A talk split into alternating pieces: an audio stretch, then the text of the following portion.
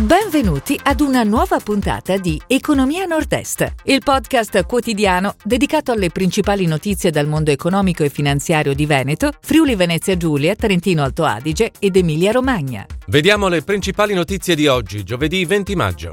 CGL 30.000 posti a rischio in Veneto. Trieste vuole la banca per lo sviluppo. I parchi divertimento riaprono il 15 giugno. Consorzio Valpolicella, al via la promozione. Mr. Technogym cede il 5,96% dell'azienda. Decreto sostegni bis, allarme degli artigiani. Estate 2021 a chilometro zero. CGIL 30.000 posti a rischio in Veneto. Con lo sblocco dei licenziamenti sono 30.000 i posti di lavoro a rischio in Veneto, che si aggiungerebbero agli 80.000 già persi. Lo sottolinea in una nota Cristian Ferrari, segretario generale della CGL Veneto. Trieste vuole la Banca per lo Sviluppo. La città di Trieste si candida ufficialmente ad ospitare la sede della nuova Banca Europea per lo Sviluppo Sostenibile. A causa della Brexit, infatti, si chiede di trasferire la sede da Londra a Trieste. L'Italia non vanta né una sede né una posizione di vertice nel mondo finanziario. I parchi divertimento riaprono il 15 giugno. Grazie al decreto riaperture tornano a riaprire i parchi divertimento. Il 15 giugno sarà Gardaland, parco resort a Castelnuovo del Garda nel Veronese, a dare il via ufficialmente alla stagione 2021 con l'apertura del parco e l'inaugurazione del Legoland Water Park al suo interno. Apertura anticipata al 29 maggio, invece per Gardaland Sea Life Aquarium, l'acquario tematizzato del gruppo.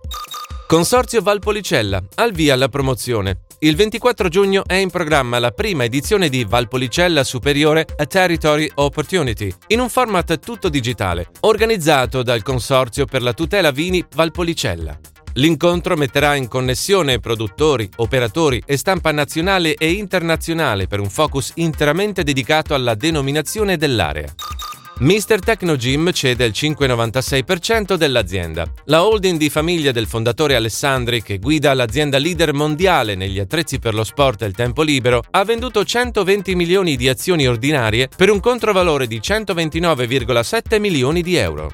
Decreto sostegni bis, allarme degli artigiani. Le aziende in Veneto sono in allarme per la contrazione delle garanzie statali in fase di approvazione al governo. Confartigianato Imprese Veneto lamenta la riduzione delle garanzie statali sui crediti, che metterebbero in discussione oltre 100.000 contratti già in essere tra aziende e banche.